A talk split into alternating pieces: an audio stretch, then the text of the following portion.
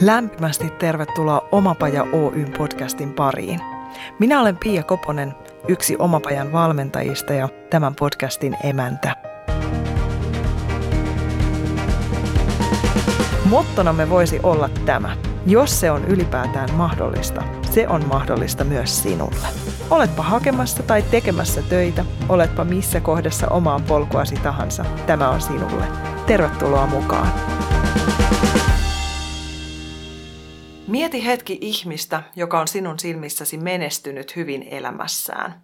Millaisia mittareita mielesi suoltaa? Millä perusteella asetat jonkun henkilön jalustalle ja ihailet hänen aikaansaannoksiaan tai valintojaan tai sitä, mitä hän edustaa? Entä jos pääsisit kurkistamaan tuon ihmisen arkeen? Olisiko se sittenkään aivan sellaista kuin kuvittelit? Ja toisaalta, entä jos se kaikki on myös sinun saavutettavissasi? Tänään sukelletaan taas syvään päätyyn suurten kysymysten siivittämänä ja hyvässä seurassa.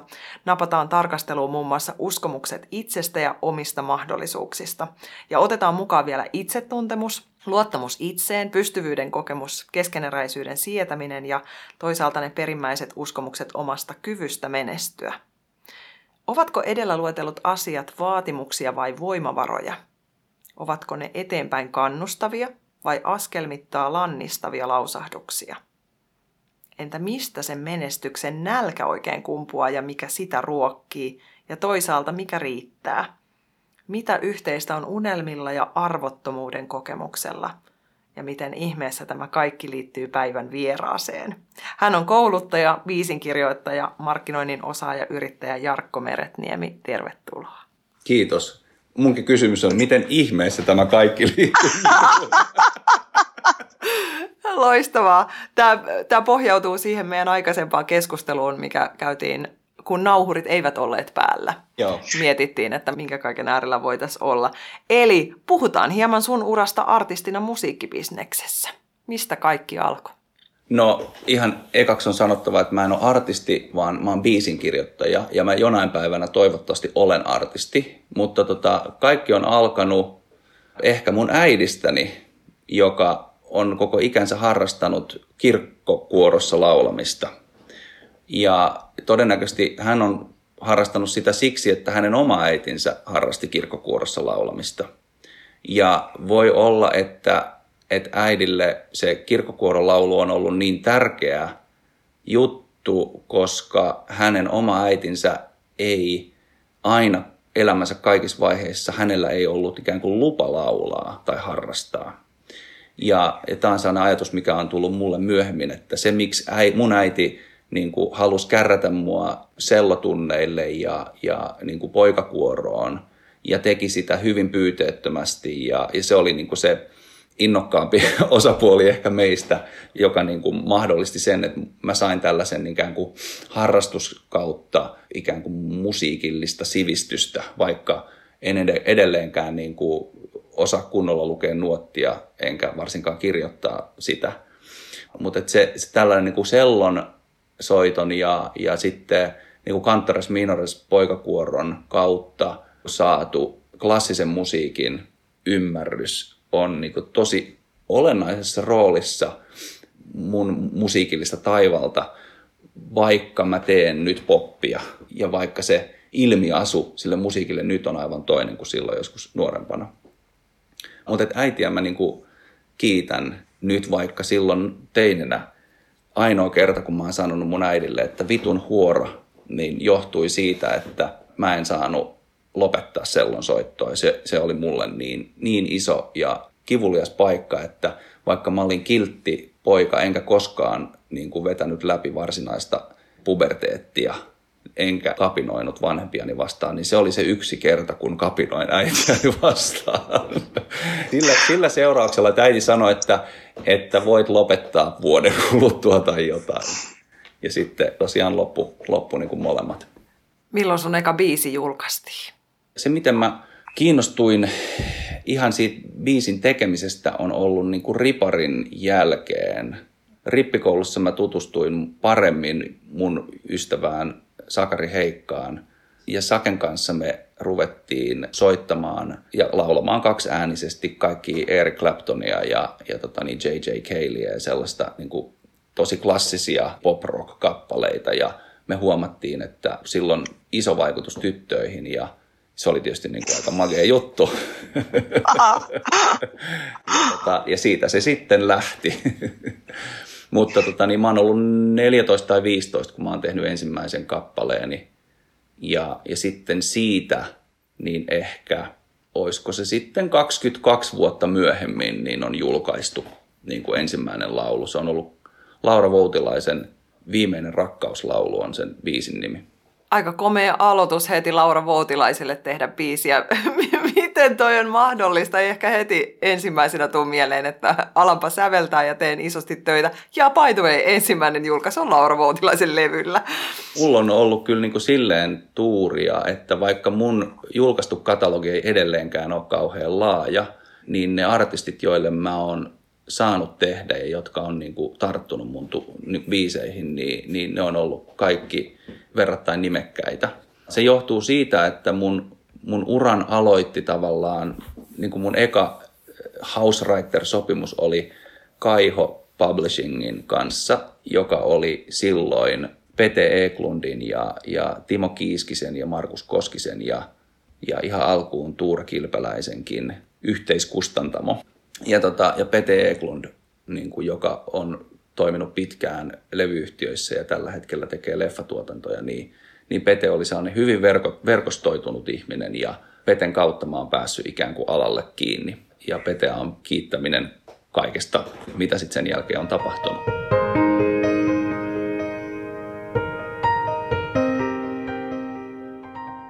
Miten sä sait sen sopparin? Mitä, mitä tapahtui niin kuin ennen sitä? Miten toi ovi aukesi? Pete oli mun yhden ystävän ystävä. Ja, ja sitten mä olin tutustunut niin kuin vuosien varrella tai nähnyt Peteä niin kuin eri bileissä. Ja me oltiin juteltu ja niinä vuosina mussa oli herännyt uudestaan se viisin kirjoittamisen halu. Se katosi jossain vaiheessa, sanotaan nyt ainakin kymmeneksi vuodeksi kokonaan, että, että mulla oli sellainen oma bändi just siinä parin, ennen parikymppiä. Ja sitten kun se meni tavallaan ahdeuden takia sössittiin se, niin, niin sitten vähitellen hiipui se halu tehdä musaa ja mä petyin itseeni ja siihen, että maailma ei selkeästikään näe, että musta olisi tähän ja mä uskoin siihen, että musta ei ole tähän. Ja sitten sit, niin kuin 30 kieppeillä, niin se vähän niin kuin silleen nosti uudestaan päätään ja, ja sitten mä rupesin lähettelee Petelle biisejä ja sitten jossain vaiheessa tärppäs, että, että tämä on hyvä ja että tämä menee. Mitä se vaatii? Mitä, mitä kaikkea, nyt puhut ihan tämmöiselle talliaiselle, joka ei tunne musiikkibisneksen kulissien puolta, niin mitä se prosessi vaatii? Minkälaisia juttuja siellä on? Ajattelen myös kuulijoita, jotka ehkä on soitelleet kotona ja miettinyt, että siellä olisi pöytälaatikossa biisejä. Niin mitä sitten? Vaatiiko se sen sopparin sinne ensin johonkin firmaan ja sitten sitä kautta edetään vai minkälaisia vaiheita siinä on? Mä luulen, että etenemistapoja on kauhean monia ja oma niin kuin röyhkeys ja, ja niin kuin viitseliäisyys ja mielikuvitus on ehkä niin kuin rajana siinä. Mutta mä tiedän, että, että Suomen musiikin tekijät, johon kuulun itsekin, niin heidän, heidän kauttaan niin kuin pystyy löytämään biisinkirjoittajien yhteystietoja. Ja me eletään maailmassa, jossa jokaisen sähköposti tai, tai tota puhelinnumero tai joku linkkari tai some yhteys niin kuin löytyy kyllä. Mäkin saan en viikoittain, enkä ehkä ihan kuukausittainkaan, mutta sanotaan, että vuositasolla niin kyllä niin kuin useampia, ehkä 6, 7, 8 yhteydenottoa erilaisilta tekstittäjiltä, jotka tarjoavat mulle sävellettäväksi tekstejään. Ja mä oon yrittänyt opetella heidän kanssaan sellaista, niin kuin se on mulle tosi hyvä oppi, että, että mä haluan vastata kaikille – ja sitten mä haluan antaa rehellistä palautetta, mutta mä haluan tehdä sen myös niin kuin kannustaen. Niin jonkun kanssa mä oon edennyt ja niin kuin oikeasti mua se on inspiroinut siinä hetkessä se teksti ja sitten mä oon saattanut säveltää sen, mutta sitten pääosin ne ei ole vielä siellä, ne ei ole tarpeeksi hyviä musta niin kuin teknisessä mielessä tai niistä puuttuu vielä jokin, niin sitten mä oon antanut muutaman ehdotuksen, että miten sitä tekstiä voisi viilata johonkin suuntaan ja toivottanut hyvää jatkoa ja, ja tsemppiä siinä kirjoitusuralla. Mutta että, että suoraan niin kuin artisteille myös voi tarjota, en ehkä pelkkää sävellystä tai pelkkää tekstiä, niin lähtisi artistille tarjoamaan, ellei tiedossa ole, että se vaikka säveltää itse ja haluaa säveltää itse. Mutta tota niin, ehkä just tämä niin suorat, suorat kontaktit niin, niin voi olla sellaisia, mitä niin kuin ensi alkuun kannattaa. Sitten mä tiedän, että kustantamot niin kuin ottaa vastaan demoja kyllä, että ehkä, ehkä niin kuin noi. Mitä hyvältä biisitekstiltä vaaditaan? Mitä, onko siellä jotain semmoisia rakenteellisia juttuja tai toisaalta kompahduskiviä, mihin moni taaplaa? Toi on tosi hyvä kysymys. Mä oon itse, mulla on ollut kauhean monenlaisia käsityksiä siitä, mitä hyvä pop-kirjoittaminen tai iskelmäkirjoittaminen on. Sitten mä aina niin kuin tasaisin väliajoin niin kuin huomaan, että mä oon huijannut itseäni, että ei se niin ole. Että musta tuntuu, että, että tietyssä mielessä mitään sääntöjä ei ole, ja sitten toisaalta niin kuin se klassinen, että sun täytyy tuntea säännöt ennen kuin sä voit rikkoa niitä. Mitäs mä sanoisin niin kuin hyvästä tekstistä? Sen täytyy herättää tunteita, ainakin se on niin kuin päivänselvää, koska musiikki ei ole mitään muuta kuin, niin kuin tai en sano, että mitään muuta, mutta että se on ensisijaisesti tunteiden ilmaisua. Että jos, jos teksti on hyvä, niin sitten se tarjoaa jopa ehkä oivalluksenkin. Että vähimmillään sen täytyy herättää tunne. Se voi olla vaikka ihan vaan, että hitto mua sattuu. Ja että Ella Lymi teki yhden biisin, jonka nimi, olisiko se sattuu. Ja mä kuulin sen ennen kuin Ella oli sitä laulanut sen biisin kirjoittajien niin kuin demon siitä. Ja se ei ole pelkästään, niin kuin silloin teki mielettömän vaikutuksen – siinä ei tehty mitään muuta kuin kuvattiin tosi kirkkaasti se tilanne, kun jotakuta sattuu, kun ne toiset nuolee siinä hänen edessään. Siinä ei ollut mitään muuta. Ja, se oli ihan niin kuin mielettömän vaikuttava myös sävellys. Niin kuin teksti, teksti oli tosi hyvä, mutta vielä yhdistettynä siihen sävellykseen, dramaattiseen sävellykseen ja superhyvään tuotantoon, niin, niin se on tosi koskettava. Mutta että, että mä huomaan, että jos mä saan niin kuin iskelmä tekstiä, niin kuin, että joku kirjoittaa hyvin iskelmällisesti, mitä se tarkoittaa, niin se tarkoittaa sitä, että, että siellä saattaa olla aika niin kuin metaforista kieltä. Ja, ja se metaforisen kielen ongelma on se, että, että se etäännyttää tunteesta. Ja silloin, niin kuin, että se, se, miten mä itse lähtisin ehkä kirjoittamaan, tai mikä olisi kaikkein helpointa, olisi se, että miten sä puhut toiselle ihmiselle. Että sano sellaisia juttuja, mitä sä sanoisit toiselle ihmiselle. Yksi voisi olla vaikka silleen, että kirjoita teksti, jossa on vaan sun puolen replat. Tai jos on vaan sen toisen puolen replat. Ja, ja niin kuin kato, että, että jos sä kuvaat yhtä selkeää kohtausta, jossa keskustellaan yhdestä selkeästä asiasta, niin että et minkälainen teksti siitä syntyisi, että siinä on vaan ne sun, se sun puhe. Tai sitten se voi olla, että se on ajattelua, mutta että se on just yksinkertaisia asioita, jotka on tunnetason juttuja.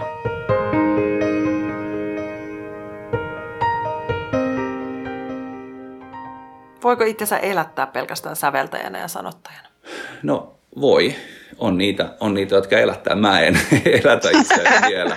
Mutta kyllä se mun niin kuin, mä en osaa itse sanoa ihan, että mikä se mun haave on, jos ihan rehellisiä ollaan. Koska musta tuntuu, mulle on valjennut tässä vähitellen, että, että se mun leipä todennäköisesti tulee aika monesta eri lähteestä. Musta olisi ihana voida kirjoittaa romaaneja ja, ja sitten tehdä artistina niin kuin omaa musaa ja sitten kirjoittaa niin kuin itseäni suuremmille artisteille ja mahdollisesti valmentaa ihmisiä. Että et olisi kiva, että, että se mun elämänpaletti olisi joku laaja kirjo, mutta, mutta on Suomessa sellaisia ihmisiä, ei ehkä montaa kymmentä enempää, jotka elättää itsensä niin kuin täyspäiväisesti viisin kirjoittamisella. Musta tuntuu, että viisin kirjoittamisella eläviä on tosi vähän, mutta sellaisia tuottajia, jotka tekee biisejä, niin niitä on, niitä on paljon. Suomen musiikki skene on kuitenkin silleen pieni, että jos haluaa oikeasti rahaa siitä, se tarkoittaa, että, että sun täytyy saada biisit radioon. Että ei ole mitään muuta vaihtoehtoa. Spotify ei tuota niin kuin Suomen kuuntelumäärissä tarpeeksi rahaa, niin sen takia sun täytyy olla valmis tai ei edes valmis, vaan sun täytyy haluta tehdä sellaista musaa, mitä suomalaiset haluaa kuunnella. Ja se on aika, aika suppea musiikillinen alue, mitä siellä, niin kuin, mikä on mahdollista ikään kuin radion puolella. Mm. Sä oot kirjoittanut biisejä useille tunnetuille artisteille.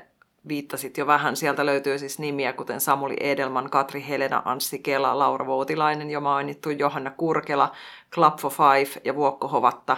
Ja monen mittareilla tämä kaikki on jo kovan menestyksen merkki. Ja siinähän ei ole vielä kaikki. Sulla syntyy biisejä myös tilaustöinä esimerkiksi kaupallisille brändeille. Sä oot säveltänyt ja laulanut itse K-Supermarketille sen biisin Se on tässä se rakkaus, jonka video on kerännyt lähes miljoona näyttökertaa YouTubessa. Ja mä luin tämän listan omalle lapselleni, joka, joka tota, no niin hänen kommentti oli sitten heti, että siis onko se joku kovis? ja mun mies kuuli tämän saman listan ja totesi siihen perään, että no siinäpä on kyllä meriittiä. Jarkko Meretniemi, pidätkö sä itseäsi menestyneenä? No se on just aina hauskaa, että kun sen, kun sen sanoo noin, ja, ja kyllähän mä tiedän itse markkinointimiehenä, että, että asiat saadaan kuulostamaan tietynlaiselta. Koenko mä itseni menesty, menestyneeksi, niin en koe. Koe, koenko mä, että mä oon ikään kuin saavuttanut jotain? Joo, kyllä. Musta noin niin kuin kaikki, mä oon tosi iloinen ja kiitollinen noista kaikista jutuista. Ja ne on mun unelmia. Mutta mä oon ahne mä haluan aina enemmän. ja mä haluaisin niin kuin vaikka voida elää kunnolla silleen niin kuin luovilla töillä. Just niin kuin sä sanoit alustuksessa, että mikä, on, mikä se mittari on, miten sen itse niin kuin itselleen niin kuin sanottaa ja merkityksellistää. Nämä keskustelut on siksi hyviä, että sitten ne niin kuin muistuttaa itselle, että, että joo, mun pitää niin kuin aina pysähtyä taputtamaan itseäni jotenkin olalle ja sanoa, että, että nämä on hyviä juttuja. Että vaikka se ei olisi sitä, mitä mä niin kuin, ää, ajattelen, että mihin kaikkeen mä pystyisin, tai että saa sen niin kuin ahneus tai sen haluamiskelan välillä pysäytettyä ja todeta, että näin on ihan hyvä. Ja että nämä jutut on tosi hienoja, hienoja juttuja, että mun ei tarvii, ainakaan just nyt ei tarvitsisi haluta nyt kamalasti enempää. Mutta rivien välissä kuulen, että kyllä, hän haluaa. Kamala halu tehdä isoja biisejä ja kestäviä biisejä. Sellaisia, niin kuin, sellaisia, että sadan vuoden kuluttua joku ajattelee, että helvetti, tämä on hyvä biisi. Että kyllä se Meretniemi osasi silloin sata vuotta sitten tehdä. Ja sama pätee kirjoihin. Kyllä mä haluan kirjoittaa sellaisia niin bestseller-kirjoja ja, ja, ja sellaisia, jotka kestää aikaa. Hmm, pääseekö sä sitten itse nauttimaan siitä menestyksestä, jos ne aikajanat on tommosia? No tuutko sitten tsekkaamaan jossain toisessa olomuodossa, että miten täällä menee? Mä uskon kyllä, että ihminen syntyy monta kertaa uudestaan, että, että mä voin tulla tarkastamaan tilanteen. Musta voi tulla sellainen yleistarkastaja, joka kiertää tuolla kaikki kirjakaupat ja kuuntelee radiokanavat, että vieläkö meretiimi pyörii täällä. Mutta, mutta tota, ky- kyllä mä niinku, se, miksi mä puhun itse, itsestäni tai puhun ahneudesta, niin on sellainen se on mulle verrattain uusi löydös itsessäni ja mä haluan niin kuin, tavallaan tuoda sen itselleni tiettäväksi, koska se on sellainen piirre, mitä mä en ole pystynyt sisällyttämään mun identiteettiin vuosikymmeniin. Ja, ja nyt mä haluan ikään kuin tavallaan muistuttaa itseäni, että ahneus ei ole negatiivinen vain ja ainoastaan.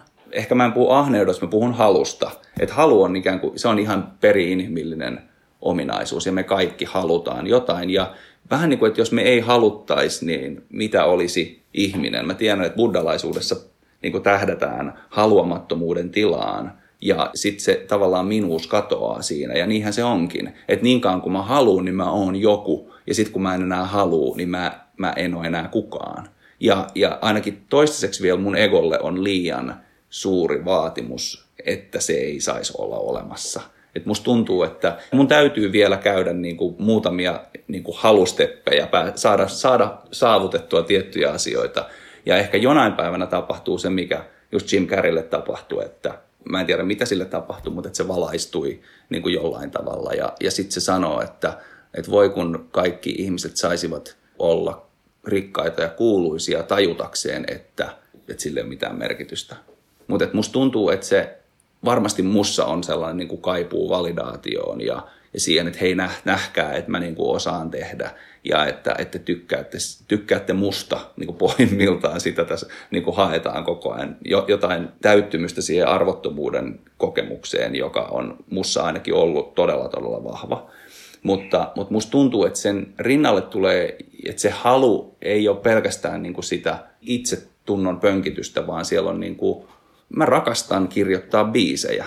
Et jos mä 19-vuotiaana haaveilin niin kuin maailmanvalloituksesta ja siinä ikään kuin halussa oli paljon NS-vääriä vaikuttimia, vaikka mä en uskokaan, että oikeasti vääriä vaikuttimia, mutta että, että sellaisia niin kuin ulkomusiikillisia vaikuttimia, niin nyt se on niin kuin silleen pelkistynyt siihen, että mä rakastan sitä itse biisin kirjoittamisen prosessia ja myös laulamista. Mä tykkään tosi paljon laulaa. Siitä asiasta on riisu, riisuttu kaikki ylimääräinen pois.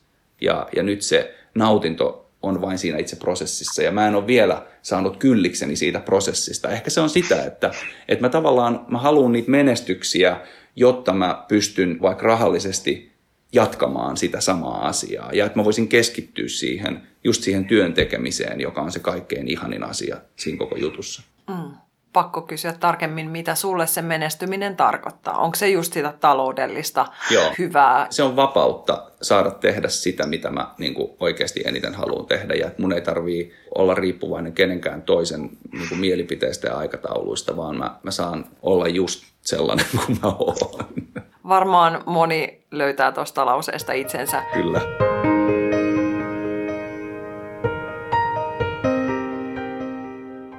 Luoviin prosesseihin liittyy keskeneräisyys ja sen sietäminen. Minkälaisia konsteja sulla on? Miten sä siedät sitä? Mitä tulee biisin kirjoittamiseen, niin, niin tietysti niin kuin, niitä kappaleita on koko ajan niin kuin kesken, mutta niitä on kyllä nykyään vähemmän kuin niin kuin aikaisemmin. Ja se on, se on kyllä niin kuin sessioiden ansiota tai yhteistyökumppanien tai siis niin ystävien ja biisinkirjoittaja kollegojen ansiota. Että, että silloin kun lähdetään kirjoittamaan biisiä, niin monesti se biisi saadaan valmiiksi päivässä tai sitten kahdessa kolmessa sessiossa. Ja se on niin kuin silleen, siksi se on tyydyttävää työtä verrattuna vaikka niin kuin romaani ideoiden pyörittelyyn ja proosatekstin niin kuin, tuottamiseen, koska se on niin piru hidasta, että, että se, että jos biisin oikeasti parhaimmillaan kirjoittaa muutamassa tunnissa ja siitä tulee hyvä, niin se on ihan järjetön. En ole kokenut koskaan kokaiinia, mutta voisin kuvitella, että, että, että se on niin kuin jotain samankaltaista niin kuin rushia, mitä siitä saa.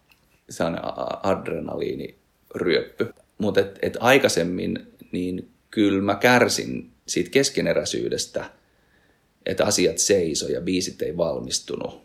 Ja mulla on, mulla on tällä hetkellä, kun mä mietin omaa artistiutta, niin, niin se jos mikä on ihan keskeneräinen asia. Ja se aiheuttaa mus aika ajoin niin kuin ahdistusta tai suorastaan vitutusta, että, että miksi mä en saa sitä hommaa pakettiin ja et tuntuu, että mä en ihan löydä niitä niin kuin steppejä edes, mitä mun pitäisi tehdä että niin kuin miten mä voisin edistää sitä asiaa. Ja tavallaan mä tiedän, miten sitä edistetään. Sitä edistetään niin kuin tekemällä sitä asiaa. että, että, että perset penkkiin ja, ja kirjoita puoli tuntia tai tunti niin kuin jotain tekstiä ja katso, tuleeko siitä jotain, niin kuin saatko aikaiseksi. Sitten me rodesi ääreen ja sävellä se tai toisinpäin. Tee joku sävellys ja sitten mieti, että mitkä olisi kivoja sanoja siihen ja sitten vaan niin kuin sanaa toisen perään.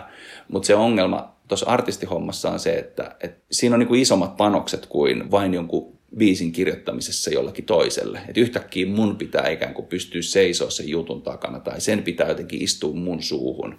Ja se on niin kuin yllättävän väkevä niin kuin mentaalinen häkki tai blokki.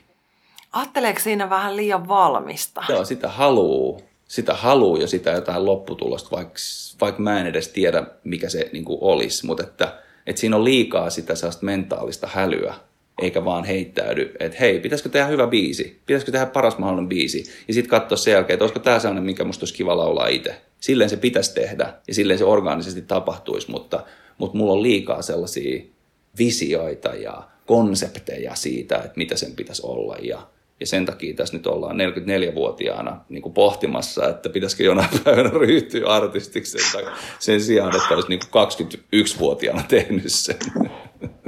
Niin tärkeää ja ihanaa, että puhut tosta, koska siis mä tiedän paljon ihmisiä, jotka kipuilee samojen asioiden kanssa. Ja jotenkin se, että, että kuitenkin kuten todettu, niin olet jo menestynyt musiikkibisnesalalla. Ja voisi kuvitella ulkopuolinen, että noi on tosi helppoja sulle. Ja sitten kun sä sanot, että se ei olekaan, niin se tuo jotenkin lohtua. Joo, kyllä mä tajun ton. Ja, ja niinhän se on, että eihän me tiedetä vähän, mitä sä puhuit. että, että mehän ei nähdä toisten ihmisten elämiin. Että, että se, miltä jokin näyttää, niin se ei ikinä ole niin koko totuus, tai se voi olla, että se on jopa päinvastoin. Että se, mikä se kokemus ihmisellä itsellään on jostakin, niin mä tiedän siis musa on tosi paljon ihmisiä, jotka on oikeasti siis niin kuin ihan oikeasti menestynyt silleen rahallisesti ja, ja niin kuin, että niillä on, ne, ne tekee kaikkein kovimpien tekijöiden kanssa niin kuin koko ajan – ja jotka silti saattaa olla ihan säpäleinä sisältä, masentuneita tai sille kamppailee itsetunnon kanssa. Ja se kuuluu myös niin luovaan työhön, että, että se, se on, kun mä näen, että, että yhtäältä, että joo, se hankaloittaa ihmisten elämää tosi paljon sellainen, mutta että toisaalta se on merkki siitä mielettömästä herkkyydestä, joka on se, mikä mahdollistaa luovan työn tekemisen. Musta sellaista niin kuin, mielenterveysongelmia tai mielenterveyden häilyvyyttä ei voi välttää, jos, jos tekee tai kun tekee niin kuin luovaa työtä. Et se on ehkä just se, voi olla, että se toi keskeneräisyys on niin raju juttu myös, niin kuin yksi asia, mikä on raju juttu. Että sun täytyy sietää sitä, että sä et tiedä yhtään, mihin tämä on viemässä. Että se luottamus siihen prosessiin, niin se on ehkä joo. Mä äsken mietin, mulla oli vaikea saada kiinni tavallaan siitä, että miten puhua tuosta keskeneräisyyden teemasta. Mutta että, että se, mikä on niin kuin muuttunut tosi paljon ihan oikeastaan niin kuin muutaman viime vuoden aikana mun työssä tai suhteessa justiin biisin kirjoittamiseen ja se on ehkä vuotanut myös muihin asioihin, muille elämänosa-alueille, niin on just se, että mä oon ruvennut tajumaan, että jos mä oon läsnä siinä hetkessä, niin paras mahdollinen juttu tapahtuu siinä hetkessä. Ei välttämättä se, mitä mä toivoisin tai mitä mä olin kuvitellut, mutta jos mä oon niin auki kuin mä voin olla, niin kaikkein magein juttu tapahtuu just siinä hetkessä. Ja siksi, siksi mä oon niin kuin yrittänyt luopua vaikka biisisessioissa just kaikesta siitä, että mi, mihin, mihin mä haluaisin jotain biisiä viedä, jos tuntuu, että siinä niin kuin porukassa se menee johonkin toiseen suuntaan. Että mä en niin kuin lähde rajoittaa liikaa sitä, vähän niin kuin mistä sanoit se, että, että, että tämä improvisaatioperiaate, että joo, kyllä ja. Joo ja. Niin, kyllä, just niin. Että vaikka musta tuntuisi, että en mä ihan varma, niin sitten vaan, että joo ja. Ja on totta kai tilanteita, jolloin niin on ok opponoida ja sitten sanoa, että, niin kuin, että itse asiassa, että voidaanko me kokeilla tätä, että viedään tämä hetkeksi tänne suuntaan ja sitten voidaan palata. Meillä on tämä, niin voidaan palata sitten tähän näin, jos se ei toimikaan. Mutta et, et si, siitä niin kuin prosessiin luottamisesta on tullut kyllä sellainen niin kuin yksi metodi. Ja joskus se toimii paremmin, joskus toimii huonommin. Eli siis joskus mä oon enemmän läsnä tai pystyn olemaan enemmän läsnä joskus mä pystyn olemaan vähemmän läsnä. Mutta se pätee mihin tahansa, tähän keskusteluun tai biisisessioon tai työpaikkahaastatteluun tai ihan mihin tahansa. Et mitä enemmän mä oon läsnä, enkä yritä rakentaa just jotain tarinaa siitä, minkälaisten vaiheiden kautta sen mukaan se paras lopputulos tulee, niin se paras mahdollinen tapahtuu olemalla läsnä.